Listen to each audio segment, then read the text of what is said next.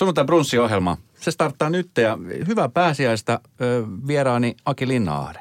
Oikein hyvää pääsiäistä. Tervetuloa sunnuntai brunssiohjelmaan. Aki, joka on siis tuttu Radonovan aamusta.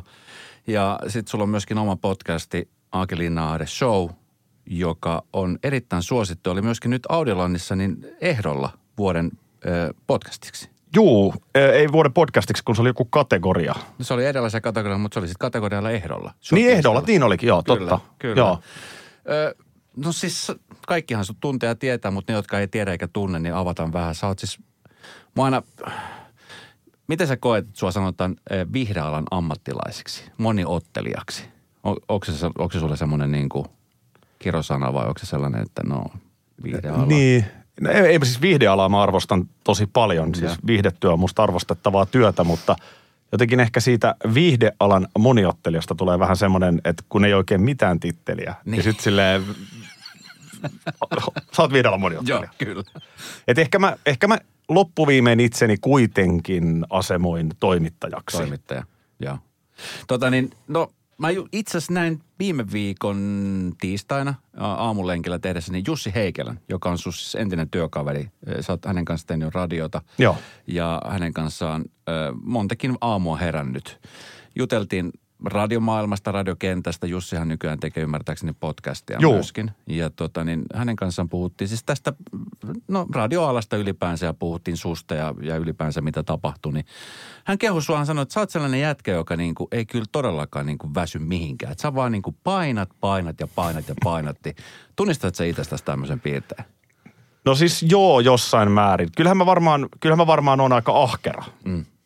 Mutta kyllä mä sit myös osaan ottaa aika rennosti tekemättä yhtään mitään. Mutta ne on ehkä just niitä hetkiä, mitä mä en sit myöskään jaa sosiaaliseen mediaan. Mm. Tai, tai, tai sit mä oon niin kuin perheen kanssa yksinäni tai jossain muissa, että et joo ja ei, tunnistan ja ei. Kyllä.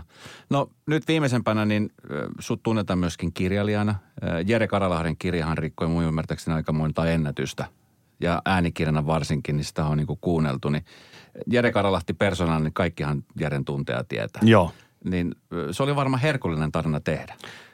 Se oli herkullinen, mielenkiintoinen tarina. 2016 sitä aloin silloin tekemään, se ilmestyi 2017. Mutta olihan se totta kai myös sellainen tarina, että tavallaan odotusarvokin on aika iso. Mm. Et puhutaan Jere Karalahdesta, niin, niin sit se, siinä on niinku tietty odotusarvo mukana. Mutta ehkä mä myös tykkään tietyllä tapaa sellaisista haasteista ja, ja totta kai se oli niin kuin upea tapa päästä aloittamaan kirjailijan ura. Eihän, eihän sen parempaa voi olla.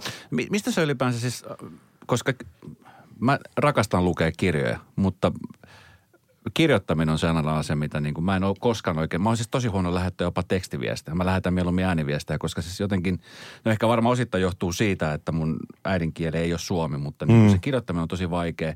Sitten kun lähdet kirjoittamaan kirjaa, niin se, se on aika iso työ.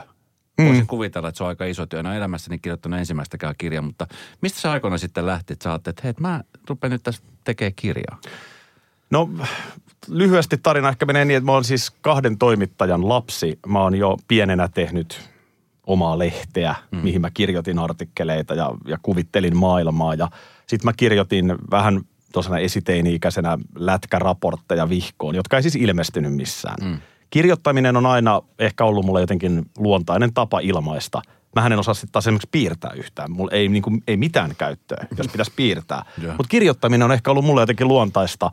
Mä pidän siitä todella paljon. Mm. Ja, ja kirjoittamisessahan ei ole kysymys siitä, että laittaako sanoja peräkkäin, vaan siinä on aika paljon sellaista funtsimista ja, ja pohdiskelua. Ja, ja se on sellaista niin kuin yksinäistä puurtamista, joka on tosi kivaa vastapainoa, vaikka Radionovan aamulle, mm. joka on hetkessä elämistä, mm. nopea rytmistä ja niin kuin tiedät. Kyllä. Miten tota, mi- mi- minkä takia Jere silloin valikoituu niin kuin sun ensimmäiseksi esikoiseksi?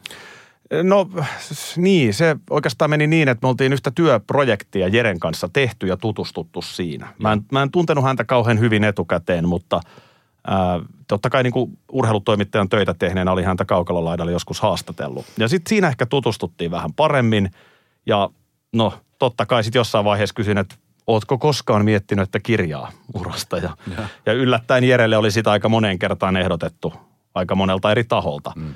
Ja sitten se ehkä aika oli oikea ja sitten ehkä jotenkin Jere ehkä innostui siitä mun ajatuksesta, miten mä sen tekisin. Mulla on, jos noissa kirjoissa molemmissa, niin Jeressä kuin nyt tässä Vilhusessakin, niin eh, jotenkin tosi tärkeää se, että mä saan vapaat kädet. Mm. Että et mä pääsen oikeasti sitten sen ihmisen elämää tutkimaan. Ja, ja jotenkin sitten niin kuin mahdollisimman monesta eri vinkkelistä. Ja sitten varmaan jotenkin ajoitus oli vaan siinä Jeressä oikein. Mm.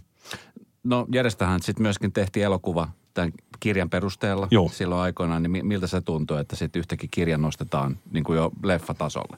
No se oli ainakin varmaan, mä uskon, että se oli niin kuin Jerelle varsinkin iso unelma. Ja tota, mä en ole siinä elokuvatuotannossa sen vahvemmin mukana muuta kuin, että tosiaan omistan omat oikeuteni kirjaan, mutta ö, totta kai kivalta. Ja sitten mä pidin sitä tärkeänä, että mä en myöskään halunnut mennä siihen. Että mä olin oman työni tehnyt, mä olin sen tarinan kertonut ja musta sitten niin on arvokasta, että joku muu mm. Tarkkailee sitten siinä dokumentissa sen saman asian.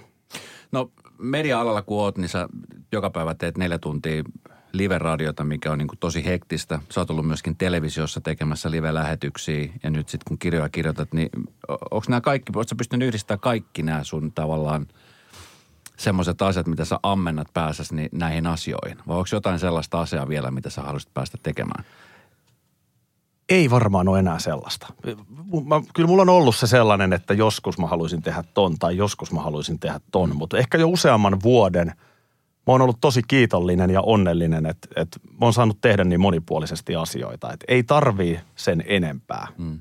Et, kyllä mä oon tyyppi, joka tarvii vähän erilaisia haasteita ja mä tylsistyn, jos mä teen vaan jotain yhtä samaa projektia, mutta että ei, ei ole sellaista tarvetta haalia tuolta lisää tai tuolta lisää, vaan oikeastaan, jos on ihan rehellinen, niin melkein toisinpäin. Että et vähän vähentää ja entistä vaan tarkemmalla kammalla katsoa, mihin lähtee.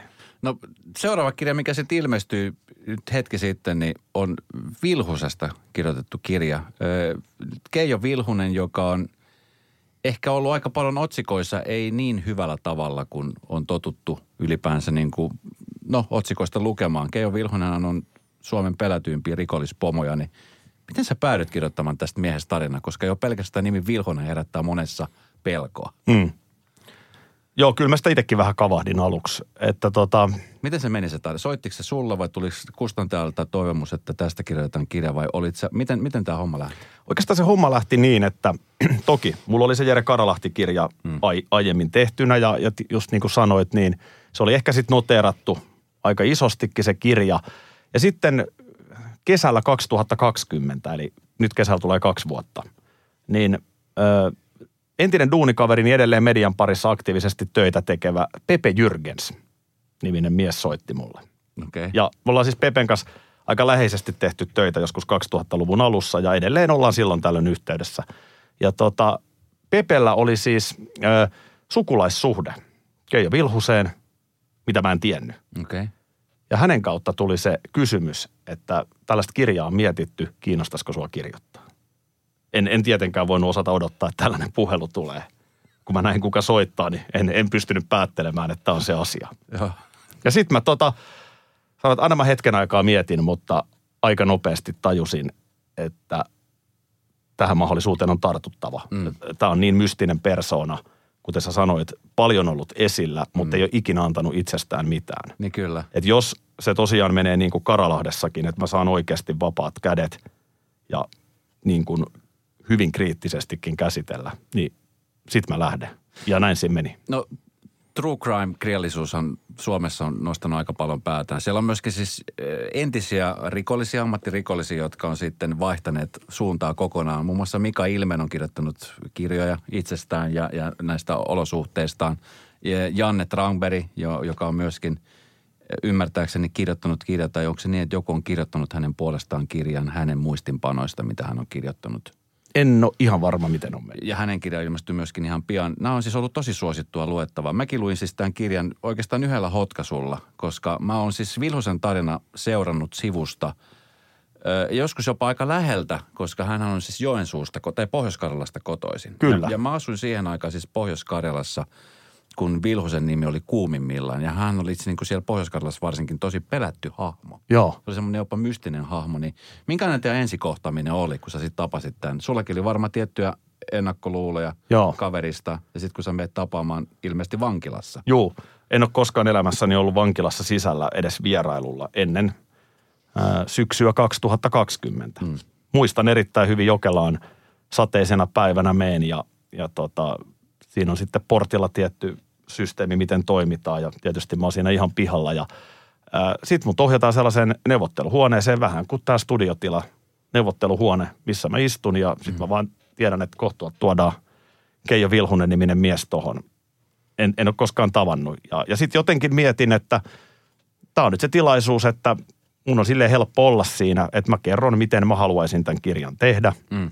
Ja jos hän on silleen, että ei, ei ole ok, niin sit ei ole ok. Ei, ei, mun elämä ei jää siitä kiinni. Mm. Mutta jotenkin ehkä hiffasin sen, että nyt tästä täytyy katsoa suoraan silmiin ja sanoa, mitä ajattelee. Että ei kannata silleen kengän kärkiä ruveta silleen, että se, se ei niinku varmaan herätä luottamusta ainakaan. Niin kyllä.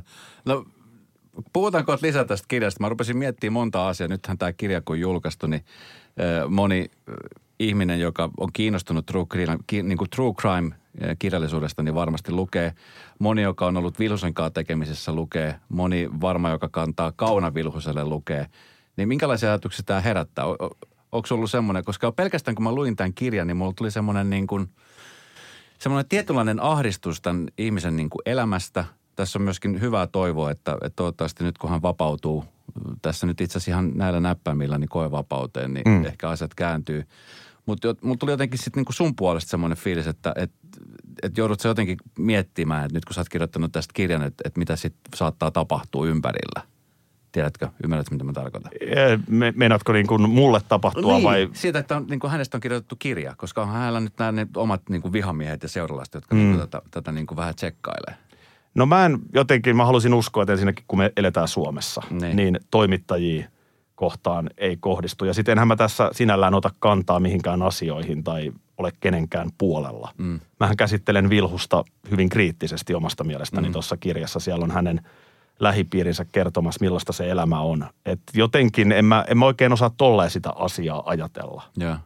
Minkälainen fiilis sulle jäi Vilhusesta nyt, kun sä opit tutustumaan? Monta kertaa sä muuten tapasit Vilhusta, aika monen monta. Äh, kyllä me monta kertaa siis, paljon ollaan puhuttu puhelimessa, me ollaan Skypessä pidetty niin kuin palavereita, kun hän on ollut vankilassa. Tietysti niin se asettaa niin. vähän haasteita tuohon. Ja sitten ollaan tavattukin useamman kerran. Et mä sellaisen arvion tein, että yli, yli sata tuntia ehdottomasti on hänen kanssa jutellut. Minkä, Pitkälle toista sataa tuntia. Minkälainen mielikuva sulla jäi Vilhusesta? Hän on siis rikollinen pahimmasta päästä. Kyllä, kyllä. Niin minkälainen fiilis sulle jäi? No tässä on tosi olennaista ehkä sekin, että mä oon tavannut Vilhusen tosiaan 2020 syksyllä. Mm. Eli, eli kun sä puhuit vaikka niistä Joensuun ajoista, niin mulla ei ole tavallaan mitään kosketuspintaa Vilhuseen silloin. Mm. Mutta mä oon tuossa kirjassa, siellä on myös rikollisia äänessä mainittu. Mika Ilmeen on tässä kirjassa äänessä ja tässä on Janne Raninen äänessä ja ää, monia muita. Sitten siellä on hänen ää, entinen vaimonsa, lapsensa. Mm. Ja, ja tavallaan näiden kauttahan mä tietysti muodostan sit sitä käsitystä, plus monen toimittajan kommentteja ja muuta. Et siitä mä niinku muodostan sen käsityksen. Keijo Vilhunen on yli 60-vuotias mies, joka on 80-luvulta asti istunut vankiloissa. Mm. Pitkälle yli 20 vuotta ollut kiven sisällä. Ää, tehnyt yhteiskunnassa valtavasti pahaa. Tuossa kirjassa sanon, että hänen hintalappunsa on miljoonia euroja mm. Suomelle – samaan aikaan hän on myös sitten omalle lähipiirilleen isä tai tänä päivänä isoisä mm. tai veli. Mm.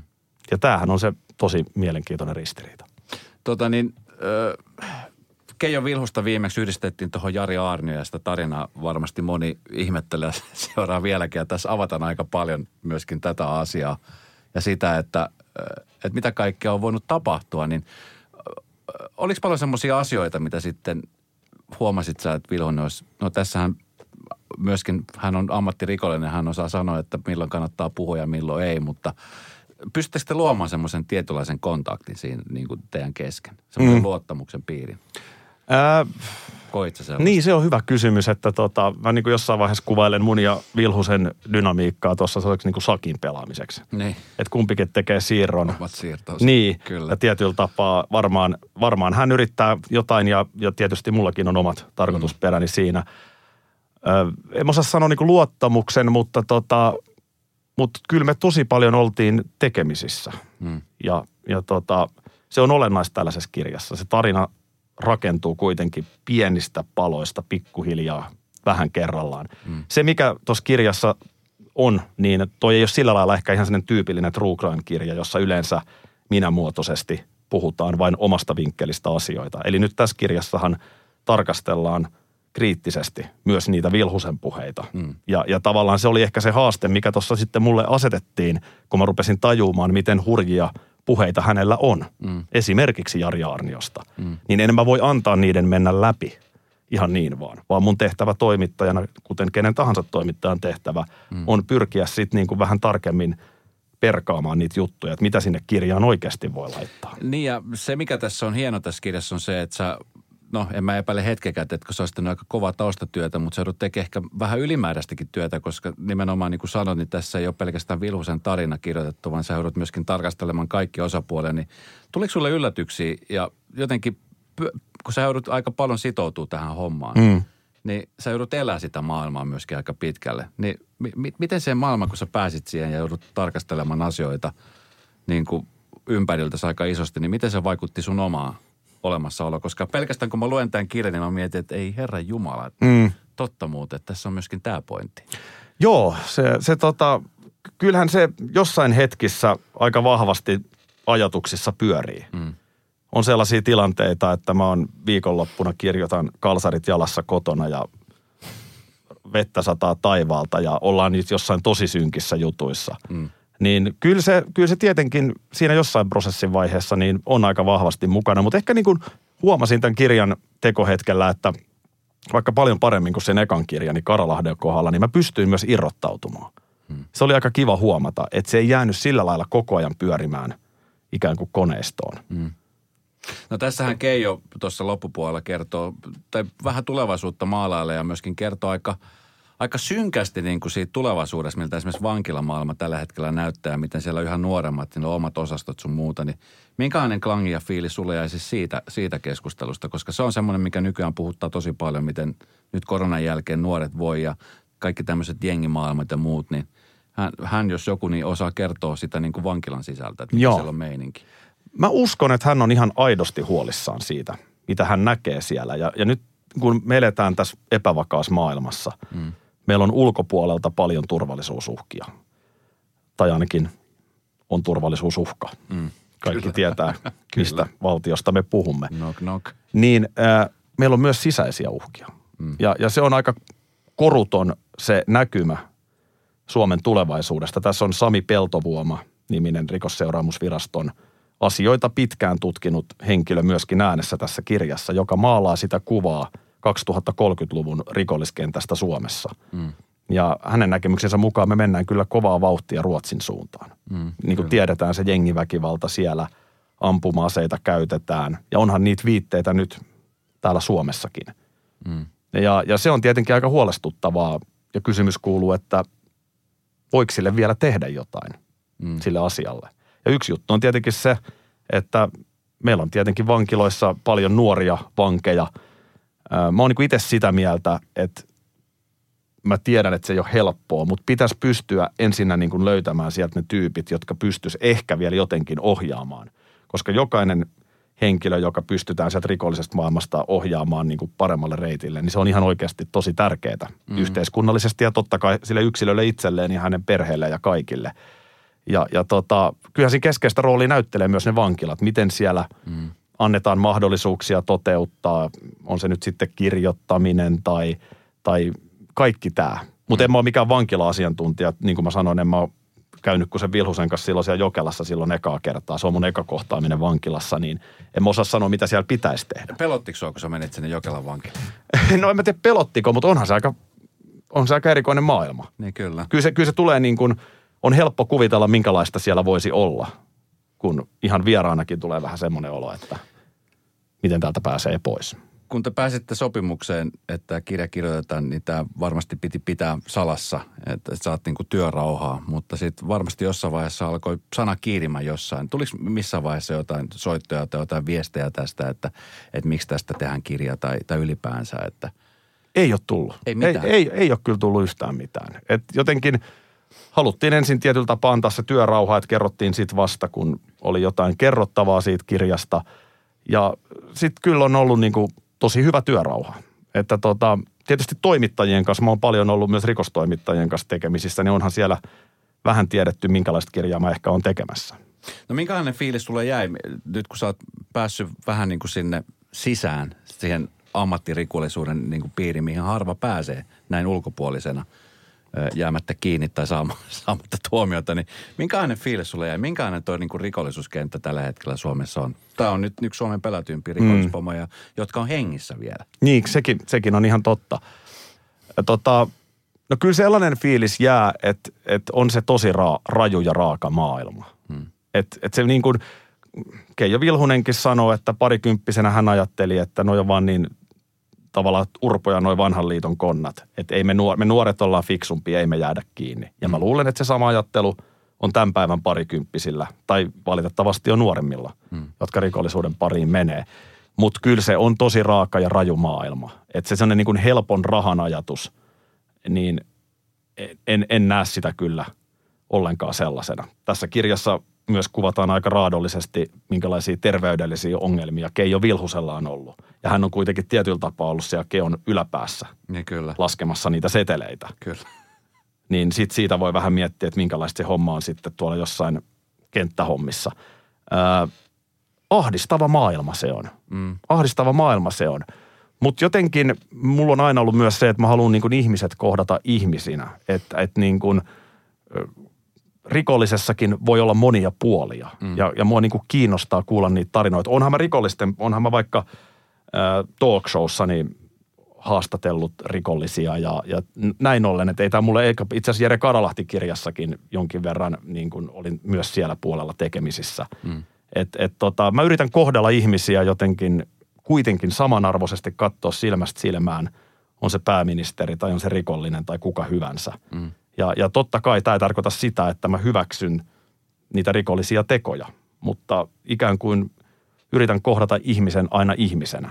Niin ja mun mielestä se, mikä tässä kirjassa oli myöskin hyvä, että jokainenhan tietenkin pystyy jo saman tien suoralta kädeltä tuomitsemaan, että minkä takia rikollispomosta tehdään kirja ikään kuin niin kuin glooria, mutta tota, niin tässä annetaan myöskin puheenvuoro, koska aina kolikolla on myöskin kaksi puolta. Tässä ihan hyvin kerrotaan myöskin sitä, että ihan siellä niin kuin lain puolella kaikki ei ole mennyt ihan niin kuin sääntöjen ja normien mukaisesti.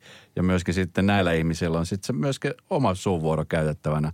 Niin kuin tässä Keijokin sanoi, että hän nyt voi kertoa omasta puolestaan se, minkä hän niin kuin, niin kuin näkee. Kuinka kauan sun meni tähän prokkikseen niin kuin alusta loppuun?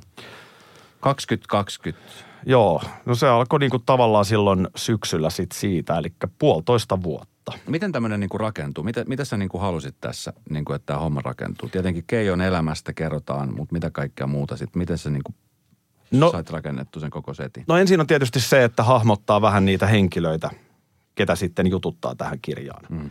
Mä ymmärrän tosi hyvin sen, että joku ajattelee, että miksi taas kirjoitetaan rikollisesta kirjaa ja ihannoidaan, mutta mä toivoisin, että, että jos tuollaisen kommentin tai noin ajattelee, niin ainakin perehtys ensin miten se kirja on tehty, koska siinä on iso ero. Hmm. Ja tässä nimenomaan on se, että on äänessä paljon niitä kriittisiä ääniä, mutta et ensin pitää niinku tavallaan hahmottaa, ketä ne ihmiset on, ketä haluaa jututtaa, ja sitten tietenkin jututtaa niitä ihmisiä. Hmm. Ja, ja tässä tapauksessa nyt on käytetty paljon myöskin sit lähteitä hyväksi ja oikeuden pöytäkirjoja ja esitutkintamateriaaleja ja niin poispäin. Eli tämä on silleen tässä on saanut kyllä välillä niin kuin sellaista tutkivaakin työtä tehdä aika paljon. Mm.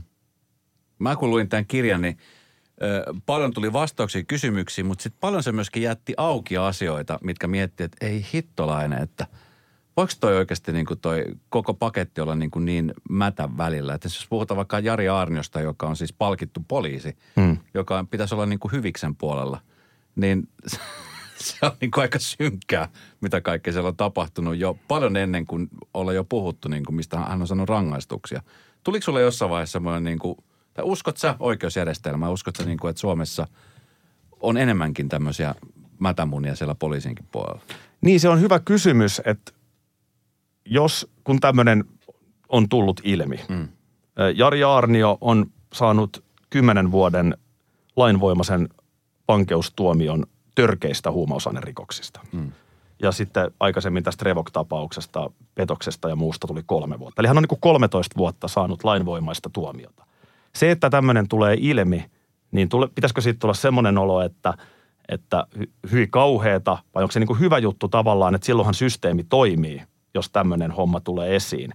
Sitten totta kai voidaan miettiä sitä, että onko vaikkapa yhteiskunnan koneistossa enemmänkin tällaista toimintaa. Mm. Siihen mä en tässä kirjassa ota kantaa, eikä Vilhunenkaan siitä suoraan mitään sano. Mutta totta, tota, on selvää, että vielä tänä keväänäkin oikeudessa käsitellään tiettyjä poliiseihin kohdistuneita virkarikossyytteitä. Niin. Ja siellä on myös tuomiota esimerkiksi tullut. Niin, Että tämä on, tää on joka tapauksessa niin kuin selvä asia. Niin. Ja tässä on nimenomaan se, mihin mä tässä kirjassa ehkä yritän kuitenkin, että et niin kuin mä en missään nimessä ota niitä Vilhusen puheita Aarniostakaan totuutena. Mutta on asioita, mihin mä voin sitten niitä ikään kuin peilata, esimerkiksi ne oikeuden päätökset. Mm. Ja sieltä kautta sitten ehkä suhteuttaa, että olisiko ehkä näin tai näin. Mutta kuten Vilhunen itsekin sanoi, niin tämä on hänen versionsa tapahtuneista. Niin kyllä. joita mä oon yrittänyt sitten myöskin kriittisesti tarkastella, että ei mene läpi kaikki väitteet ihan sellaisena. Miten sä uskot, onko se niin, että kerran venkula, aina venkula? Niin, Voiko ihminen parantua? Nä- Näit sä esimerkiksi Vilhusessa, hänkin on, alkaa olla eläkeiässä kohta oleva, niin niin. näet sä semmoisen, hän pääsee kohta vapauteen, niin mitä hän siellä odottaa siitä vapaudessa?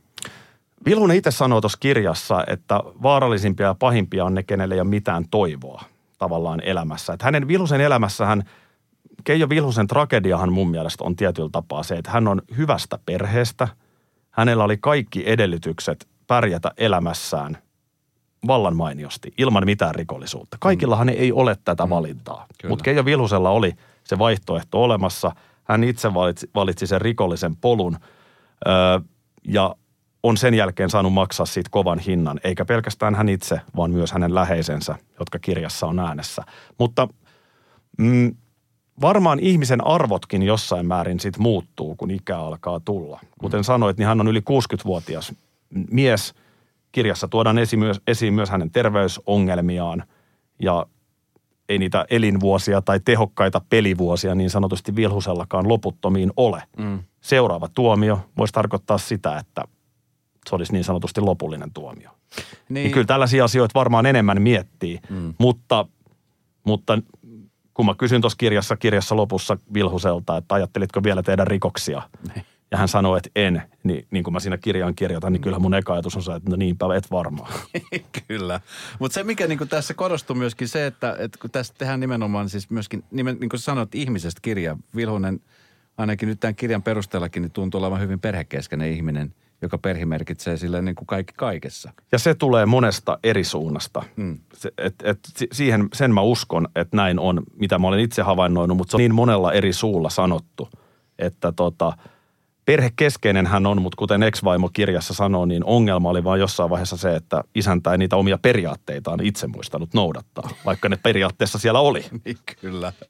No mit, mitä, minkälaista palautetta sä odotat tältä kirjalta? Tämä on Vilhonen on kumminkin, äh, hän on aika hyvin mielenkiintoinen nimi. Mm. Oikeastaan niin kuin no, tässä piidessä etenkin, mutta siis onhan se niin kuin muuallakin, niin minkälaista palautetta?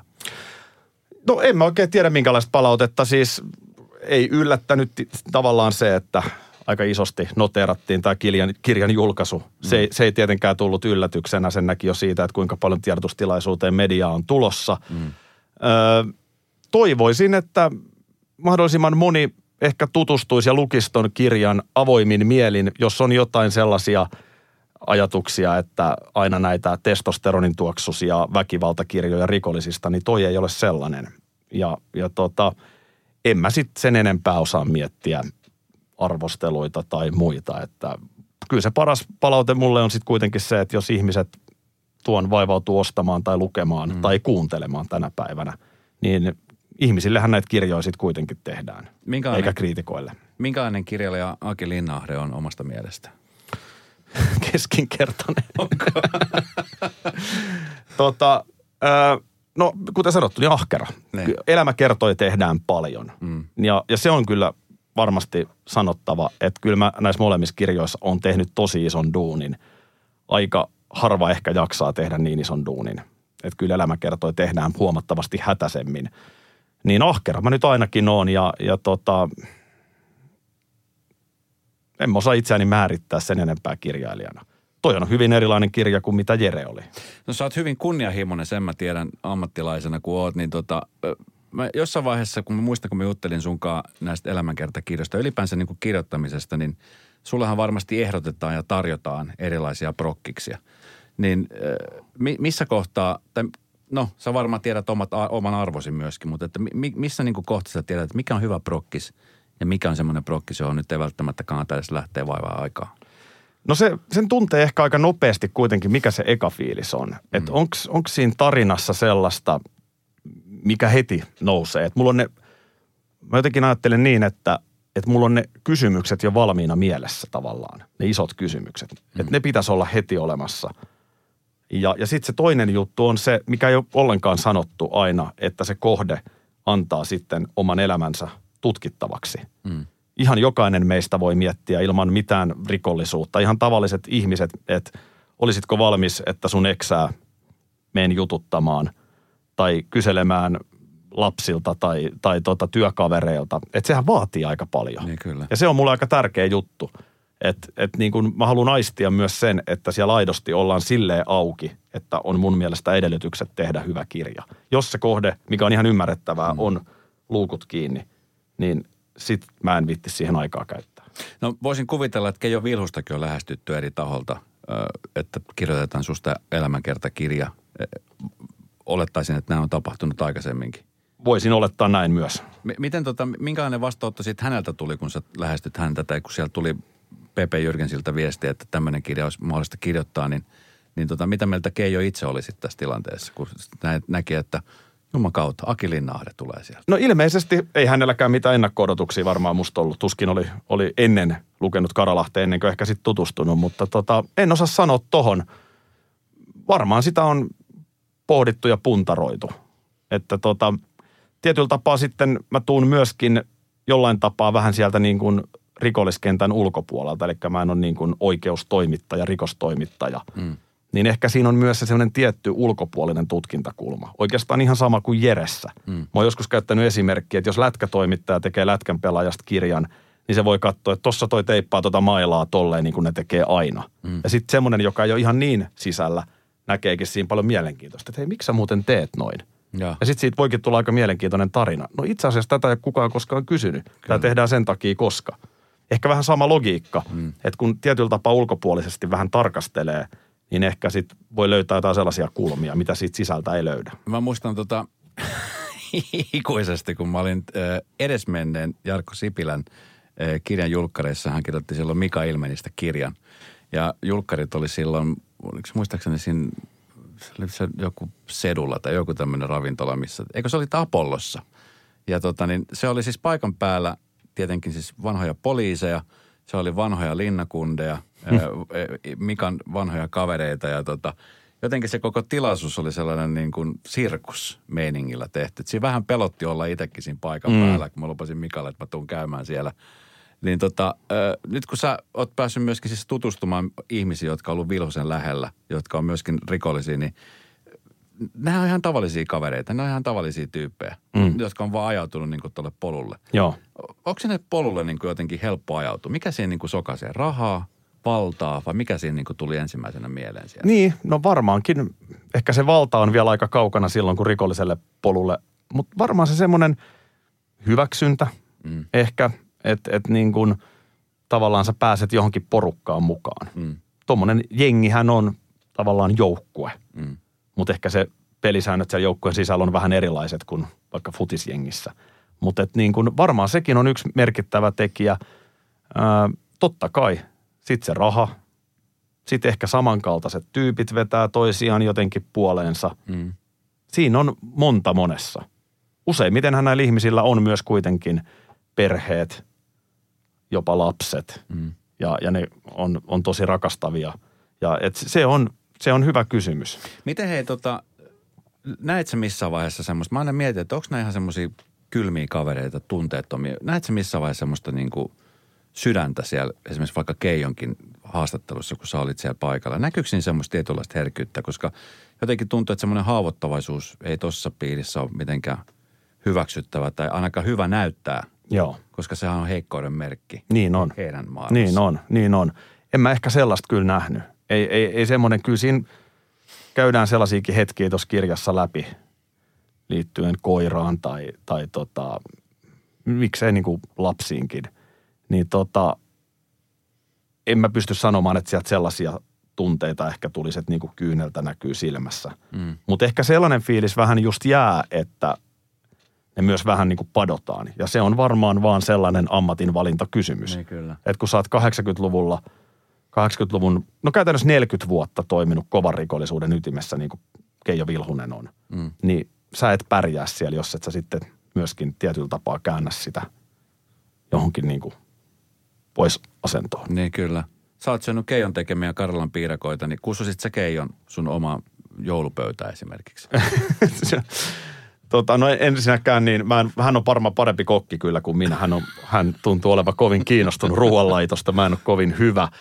Öö, en mä näe mitään syytä, miksen mä vois kutsua mm. Keijo Vilhusta mun joulupöytään. Niin kuin mä sanoin, niin, niin mä en hyväksy Vilhusen tekoja, mutta, mutta mä myös aina haluan kohdata ihmisen ihmisenä. Mm.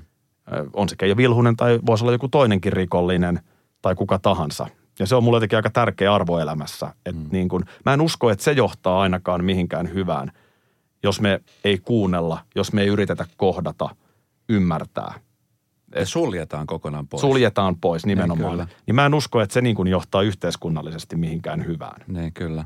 Miten hei tota, sä oot alan ammattilainen, niin mi- miten sä näet muuten, että nyt esimerkiksi tämä mediamaailma, näitähän on, niin kun näitä kirjoja tulee tosi paljon ja nyt itse niin kun nämä ihmisetkin pystyy jo tekemään kirjoja, podcasteja, ehkä maailma on eri lailla auki. Mm. Mi- mihin tämä on menossa? Kun nyt, nykyään sitä tiedon määrä tulee tosi paljon ja nyt niin kuin joudutaan jopa tällä hetkellä miettimään, että mikä on niin kuin totuudenmukaista informaatiota ja mikä ei ole ja mm. johdatella ja muuta, niin miten sä ammattilaisena niin kuin näet, mihin tämä on menossa? niin kuin ehkä laajemmin, Laajemmin. laajemmin. ylipäätään media. Mm. Se on ihan, ihan mielenkiintoinen kysymys. Kyllähän tuommoinen mielipide kirjoittaminen on lisääntynyt ihan hirveästi. Siis ihan niin kuin kolumnit. Mm. Lehdet on täynnä toimittajien näkökulmia. Ö, kirjallisuusmaailmassa esimerkiksi, niin kuin sanottua, true crime on genre, mistä paljon tulee kirjoja.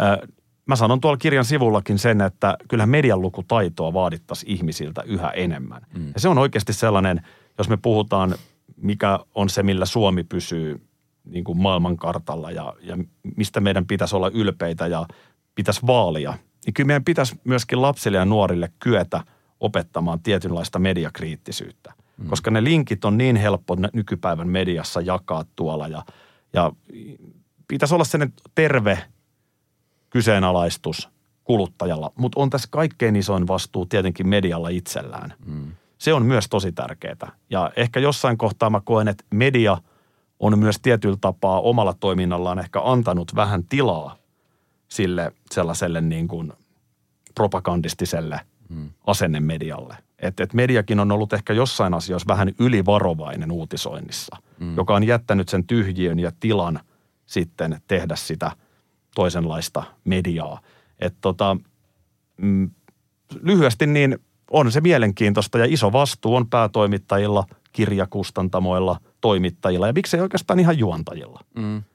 No kun sä teet tätä pohjatyötä, niin sähän varmasti googlettamaan löytyy aika paljon materiaalia, mitä on kirjoitettu esimerkiksi näistä herroista ja ylipäänsä niin kuin näistä asioista, mutta sä joudut varmaan myöskin penkomaan asioita, niin oliko se penkominen hirveän vaikeaa?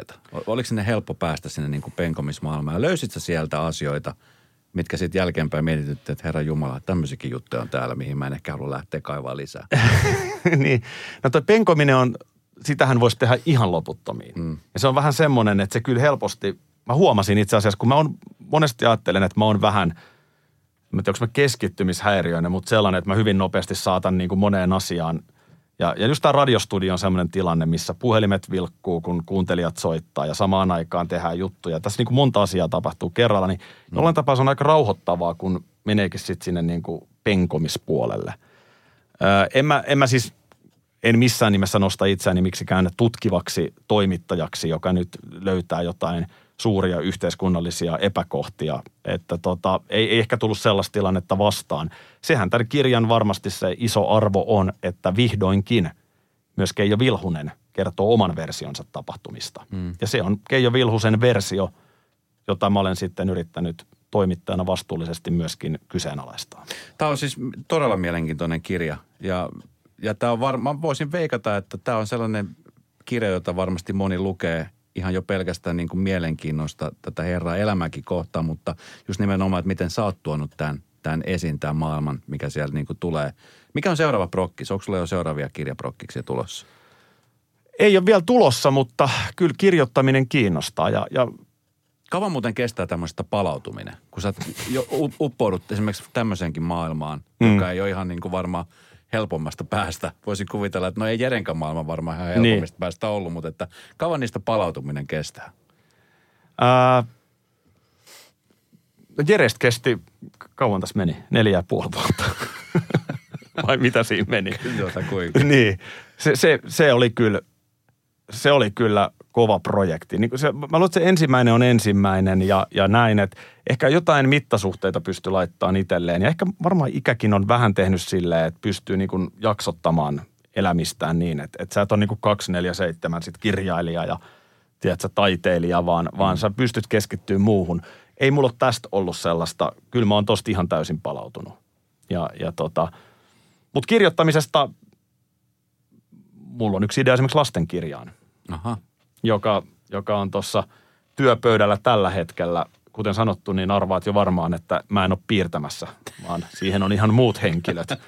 Mutta sitten tota noin niin, kirjoittaminen sielläkin su- suunnalla. Mua kiinnostaa myöskin joku päivä varmasti kirjoittaa siis äh, romaani, hmm. joka ei ole elämäkerta. Mutta kyllä musta on mielenkiintoista myöskin tutkia mielenkiintoisten ihmisten elämää elämäkerrassa. Mutta ei sen tarvi olla – jääkiekkoilija tai rikollinen, vaan yhtä hyvinhän se voi olla tangolaulaja tai kuka tahansa. Miten tota, uskottavuus on joka paikassa semmoinen asia, mitä, no sä oot sen verran ammattilainen, että mä en tiedä, että, että miten sä koet, miten ihmiset ympärillä, esimerkiksi alan ammattilaiset tai alan ihmiset miettii. Vai mietit sä sitä, että miten sua otetaan vastaan esimerkiksi kirjailijana? Joutuuko siitä jonkunnäköistä mm. niin uskottavuutta hakemaan, että aha, ai nyt se Aaki on ruvennut kirjoja kirjoittaa? Kyllä, kyllä mä oon vähän siinä Karalahti-kirjassa, kun tuo kirjan liepeessä on aina sitten se kuva kirjoittajasta, niin kuin mm. tossakin, niin kyllä mä ehkä vähän huvittaa siinä 2017 keväällä otetussa kuvassa, niin aina kaikissa silmälasit päässä, että mä näytän oikein nyt kirjailijalta. Kyllä mä muistan, että mä silloin vähän mietin tota, mutta en mä jotenkin enää jaksa totakaan miettiä. Mm. Ö, mulle on ihan mahtavaa vastapainoa, että mä voin Minna Kuukan kanssa niin kuin tehdä ihan niin kuin pähkähullu viihdettä tuolla aamuradiossa. Hmm. Tänä pääsiäisenä mun kaljuun maalattiin pääsiäismuna. Ja sitten seuraavana päivänä mä oon tota noin niin, tiedotustilaisuudessa puhumassa tästä kirjasta. Että en, en mä jaksa kyllä tota miettiä. Mutta varmasti on kirjailijapiireissä siis ihmisiä, jotka ajattelee, että mitä sä nyt viihdepelle tänne tuut. Mutta sitten se on niin. Niin.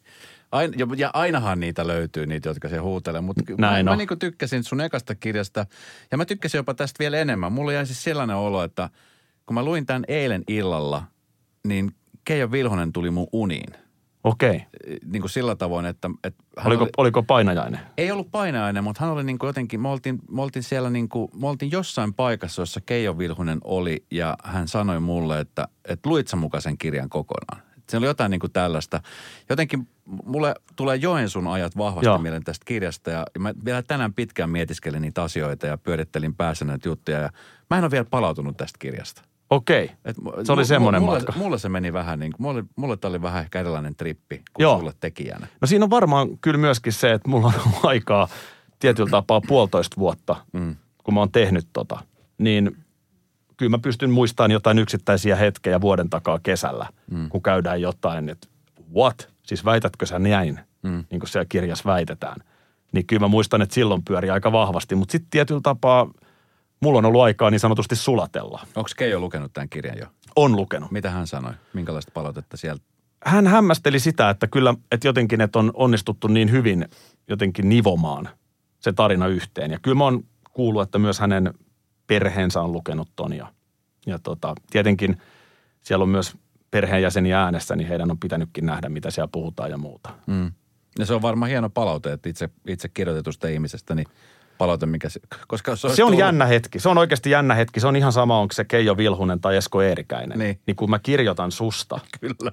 Ja sitten vielä niin kuin myöskin kriittisestä kulmasta, ei pelkästään ylistävää. Kyllä. No Vilhusen kohdalla tuossa nyt ei oikeastaan hirveästi olekaan ylistävää, vaan se on pelkkää kriittistä kulmaa. Mutta kuitenkin, niin onhan se nyt silleen, että tälleen mä sut näin niin. luet tosta. Niin ja siis Se on mun oikeasti jännittävä hetki, eikä siinä tarvi olla rikollinen se toinen. No ihan varmasti, mutta siis kyllä niin kuin reiluuden nimessä on musta hienoa, että, että myöskin Keijo Vilhunen saa oman äänensä kuuluviin, koska tietyllä tavoin hän on merkittävä tekijä, vaikkakin huonossa piirissä, niin, niin myöskin hänen puoliaan on, on hyvä kuulla tasapuolisuuden nimissä. Kyllä me näin myös Kustantamon kanssa ajateltiin silloin, kun kirjahankkeeseen lähdettiin. Ja täytyy muistaa, että tuossa perataan myös suomalaisen rikollisuuden historiaa. Mm. On 90-luku, kun itärikollisuus tuli – ää, mitä Schengenin murtuminen tarkoitti huumeparoneille, kun rekat pääsi kulkemaan vapaammin. Tuli prätkäjengit 90-luvulla. Pankkiryöstöt. Pankkiryöstöt. Ja, ja kaikki se, Vilhunen on elänyt ikään kuin keskiössä sen kaiken ajan, niin kyllä mä oon samaa mieltä, että on se aika arvokasta aikalaistarinaa myös ikuistaa, millaista se aika on ollut. Niin, kyllä. Hieno kirja, onneksi olkoon Aki. Kiitos. Tämä on, tämä on musta, tota, niin, ja no tämä on sanomattakin selvää, että tulee olemaan varmasti yksi luetumpia kirjoja tänä vuonna, koska niin kuin mä sanon, niin tää, mä itse rakastan sellaisia kirjoja, joissa tota, niin, pystyn niin kuin oikeasti menee niin kuin syvälle jopa siihen niin kuin hahmoon, mutta myöskin niin, koska aika usein puhutaan siitä, just niin kuin sanot, että glorifioidaan jotain tiettyjä asioita. Mm. Mutta tässä niin kuin aika puolettomasti kirjoitetaan henkilöstä, joka on no, maksanut yhteiskunnalle aika paljon – mutta toivottavasti niin kuin tätä kautta myöskin nähdään, että, että mitä kaikkea hänen elämä ja mikä on ajanut tähän mm. elämäntapaan. Joo. Mikä ei, ei, no niin kuin Keijokin tässä sanoi, että ei tämä nyt varmaan helpoin polku ollut. Paska reitti tämä on elämässä, hän taitaa sen sanoa suoraan. Missä sä halusit nähdä itsesi muuten tässä niin kuin tulevaisuudessa, kun sä teet radiota aamua kuusi vuotta onneksi olkoon siitä. Kiitos. Novan aamu. Kiitos. Ja sitten niin kuin oma podcastia ja, ja nyt kirjoitat, niin mitkä on niin semmoiset stepit, missä haluat nähdä tulevaisuudessa itsesi? Mm, niin kuin mä tuossa ehkä aikaisemminkin jo sanoin, niin mä en jotenkin hirveästi ajattele niitä steppejä. Mä oon siis ajatellut niitä joskus tosi paljon, että, mm. että toi mun pitäisi tai tonne mä haluaisin, mutta on niin kuin kiva rauha sisällä, että mä en ajattele sitä noin. Ö, kyllä mä sen tiedostan, että tulee päivä, kun aamuheräämiset on herätty. Se on vaan kuitenkin sen verran kuluttavaa. Ja plus, että mä ajattelen sen niin, että kuuntelijoillekin tekee hyvää, että osaa lähteä vähän niin kuin ajoissa. Mm. Ei se päivä ole tänään tai huomenna, mutta eikä se ole aina itsestä kiinni. Tämäkin täytyy muistaa. Mutta, mutta kyllä mä näen itseni radioa tekemässä joka tapauksessa tulevaisuudessa ö, kirjoja. Ihan just sitä samaa, mitä nytkin. Sä elät suunnelmaa parasta aikaa. No ammatillisesti on hienoja juttuja. On täytyy olla kiitollinen, että on saanut tehdä niin upeiden ihmisten kanssa niin kivoja juttuja. Ja sitten tota, myöskin muuten, että on, on kyllä niin kuin asiat silleen mallilla. Mä jotenkin musta on hieno, just tajusin myöskin sen, että sä oot siis myös tehnyt Cheekin dokumentin, Joo. joka oli yksi katsotuimpia dokkareita. Onko se aina silleen, että kun joku tämmöinen niin kuin nimi-ihminen haluaa tehdä jotain, jossa kerrotaan hänen tarina, niin se on se Akille, että soitetaan. että onko se Akille nyt, joka soitetaan? No se on kova väite. Tuossa on nyt vasta kolme nimeä. No, nimiä. Jare Tiihonen ja Keijo Vilhunen.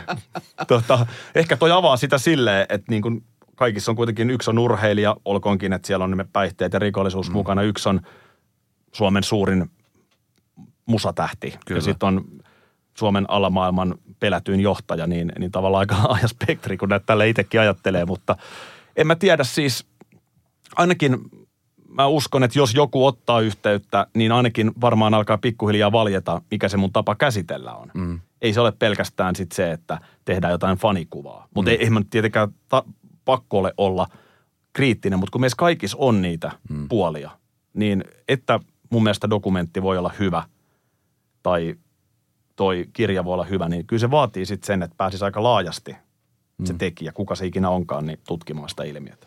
No kun tämä ihminen lähtee kirjakauppaan tai tilaa itsensä kirjan tai ääni, tuleeko tämä muuten äänikirjana? Tämä tulee äänikirjana jo tota, toukokuun puolella. Tuleeko se Keijon lukemana? Ei tule Keijon lukemana, se, Se lukee, Linnanahteen Aki lukee Sä luet sen itse. Joo, ekaa kertaa. Se muuten jännittää tosi paljon. Se on aika kova prosessi. Niin muuten. on, niin mä, on. mä oon yhden kirjan lukenut, niin Joo. se, se oli kaikkea muuta kuin ihanaa omasta mielestä. Se on aika raskasta. Se on tosi raskasta. Oh, oh. Et pi- Ja sitten mä vähän toivon, että en pilaisi äänelläni tekstiä. tai sitten voi olla, että ääni pelastaa huonon tekstin. Voihan se ke- kelata niinkin päin. Tää- Mutta jotenkin tota, jännittää kyllä tosi paljon se äänikirjakin vastaanottaa. Tämä on, tämä on siis oikeastaan ihan superhyvä kirja. Mitä sä toivot, että se ihminen, joka ostaa tämän kirjan, niin saa tästä kirjasta itsellensä? No ehkä mä kuitenkin nyt toivoisin, että se tota, mitä se sais? Tota, vähän riippuu tietenkin kuka se ostajakin on.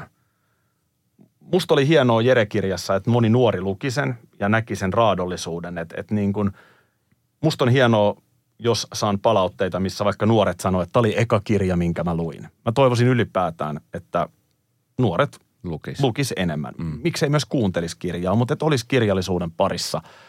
Öö, mä toivoisin, että saisi sellaisen puolueettoman tarinan ristiriitaisesta persoonasta, joka ehkä herättää sit omia ajatuksia. Sehän riippuu vähän, missä elämänvaiheessa sä luet. Mä luulen, että joku äiti saattaa lukea, että tuommoinen vilkashan se on munkin poikani – Mm. ja miettiä tällaisia asioita tai, tai sitten jollain voi olla elämässä surullisia, traagisia tapahtumia, niin ehkä sitten niitä voi peilata. Et se riippuu niin hirveästi kyllä myöskin, kuka se lukija on. Mm. No, kirja on nyt ulkona. Sille ei enää voi tehdä mitään. Nyt se on siellä. Nyt se, olisi muuten, pitikö tehdä paljon muutoksia siinä lopusta mitään. Sitten kun sä veit sen kustantajalle, että nyt tää on tässä, ole hyvä. Joo, kyllä siinä aina se jumppa, siis sinällään se, sinällään mitään kovin iso ihmeellistä ei, mutta on siinä niinku tiettyjä sanamuotoja, tiettyjä kohtia jumpattu ja, ja tota, mä oon myöskin halunnut, kyllä mä haluan antaa myöskin kustantamoon Otavaan Jarkko Vesikansalle ja Ville Pekkaselle, jotka on tiimissä ollut vahvasti mukana, niin ison kiitoksen. Että onhan tuossa paljon sellaisia juttuja, mitä on myös kimpassa pohdittu ja mm. mietitty, mutta mm, ei mitään ihmeellistä. Että aika, aika lailla silleen, mä aika mielelläni yritän tehdä aika valmiiksi, että mä oon myös siinä ehkä aika kriittinen, että ennen kuin mä painan enteriä, Ne, niin mä oon aika perhana monta kertaa sen pöyhinyt ja kyllä. tuolla niin kuin viikonloppuja viettänyt koneen äärellä. Se on nyt tässä. Aki Linnaahde ja Vilhunen kirja.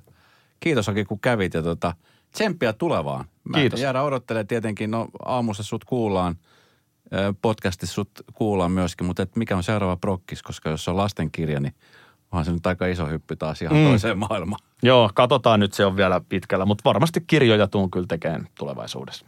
Kiitos kun kävit. Kiitos.